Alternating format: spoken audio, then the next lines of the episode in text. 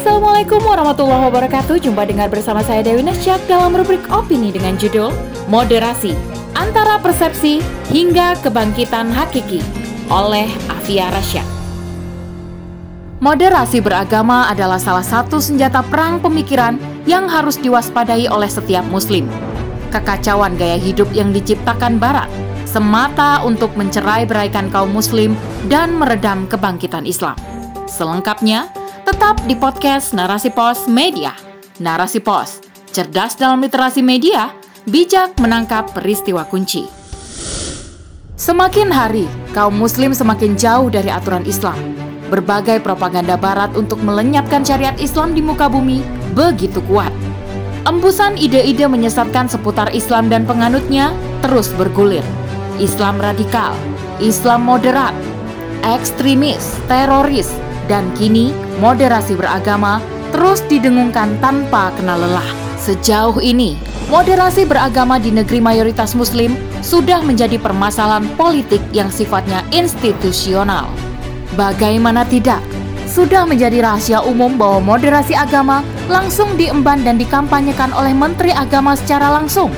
Bahkan, tak cukup di Nusantara, Menteri Agama juga berdiskusi seputar moderasi beragama dengan Arab Saudi.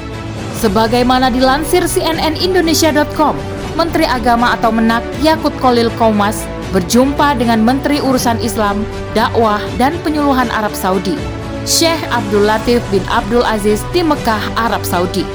Mereka membahas seputar peningkatan kerjasama hingga penyebaran moderasi beragama. Moderasi beragama yang digadang-gadang sebagai wujud toleransi dan akan menciptakan persatuan justru menyeret umat pada perpecahan toleransi dalam bingkai moderasi? Layaknya kamuflase dan sekedar persepsi persatuan saja. Pada kenyataannya, moderasi beragama dikampanyekan untuk menangkal ajaran Islam yang dianggap radikal. Sejauh ini, pasca peristiwa 911, War on Terrorism alias perang melawan Islam begitu gencar dilancarkan Barat di negeri-negeri Muslim, tak terkecuali di Indonesia.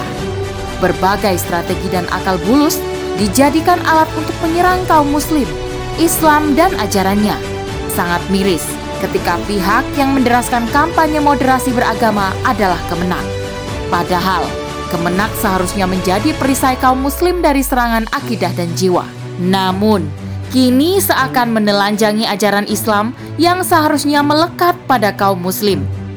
Keretakan demi keretakan mulai muncul Ukuah Islamiyah mulai hancur dan berserakan atas tuduhan Islam radikal bagi kaum muslim yang berkomitmen melanjutkan kembali kehidupan Islam. Persepsi persatuan ala moderasi tak akan pernah bisa dieksekusi. Bagaimana mungkin kaum muslim bisa bersatu di atas asas manfaat? Semua kepentingan akan menuntun mereka pada muara kebahagiaan duniawi, yakni banyaknya finansial dalam kehidupan belum lagi, Barat tak akan pernah diam. Barat akan terus memalingkan kaum muslim dari persatuan sejati demi mengukuhkan hegemoninya di dunia. Moderasi beragama memang menjadi salah satu sequel ide barat dalam menjauhkan kaum muslim dari Islam. Senjata mematikan ini terus diembuskan agar perpecahan dan pertentangan antar muslim terus berlanjut dan konflik saudara terus berkobar. Dengan demikian, Barat berhasil menancapkan hadorohnya dalam benak kaum muslim. Sehingga tanpa diminta, kaum muslim yang telah tercuci otaknya oleh ide moderasi agama akan berkiblat pada barat dengan sukarela. Dalam kitab Nizamul Islam, Syekh Taqiyuddin An-Nabani menjelaskan bahwa kebangkitan hakiki tatkala kaum muslim bangkit pemikirannya, di mana pemikiran itu akan menuntun pada pemahaman yang sahih atas hakikat hidupnya, sehingga suluknya pun akan terbentuk sesuai pemahaman tadi. Dari pemahaman hakikat hidup inilah kebangkitan hakiki akan terwujud. Apabila tiga simpul besar yakni berupa pertanyaan dari mana, untuk apa hidup di dunia, dan akan ke mana setelah hidup di dunia ini terurai, maka pondasi atau akidah Islam akan kuat.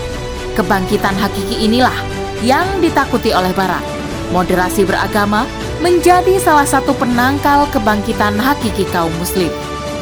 Namun demikian, kaum muslim yang tertunjuki jiwa dan hatinya pada kebenaran Islam akan terus berjuang melawan berbagai stigma yang muncul, termasuk ide moderasi beragama. Meski berbagai tuduhan dan stigma disematkan, para pejuang muslim sejati tak akan berhenti ataupun cuti dalam berdakwah. Sebab kaum muslim telah memahami dari mana ia berasal, yakni dari Allah Subhanahu wa taala. Mereka juga memahami apa tujuan hidup di dunia, yakni dalam rangka beribadah pada Allah Subhanahu wa taala. Segala amal perbuatannya harus bernilai ibadah, baik dimensi hubungan dengan Allah, yakni ibadah mahdoh, maupun dimensi hubungan manusia dengan orang lain dan dengan dirinya sendiri, yakni ibadah ghairu mahdoh. Sementara setelah kehidupan dunia, kaum muslim meyakini kehidupan kekal di akhirat sebagai buah pertanggungjawaban saat singgah di dunia. Demikianlah kebangkitan hakiki akan diraih oleh setiap muslim yang mampu menggunakan akalnya. Mereka tidak akan sedikit pun terseret arus moderasi beragama. Moderasi beragama adalah salah satu senjata perang pemikiran yang harus diwaspadai oleh setiap muslim. Kekacauan gaya hidup yang diciptakan barat semata untuk mencerai beraikan kaum muslim dan meredam kebangkitan Islam. Oleh karena itu, kaum muslim seluruh dunia harus bersatu padu meningkatkan geliat berpikir untuk menghadapi serangan pemikiran yang tak pernah berhenti hingga saat ini. Kaum muslim wajib bersatu agar tak lengah terhadap derasnya perang pemikiran. Sebab moderasi beragama bisa mengakibatkan fobia terhadap Islam dan memuluskan jalan barat untuk menguasai generasi muslim.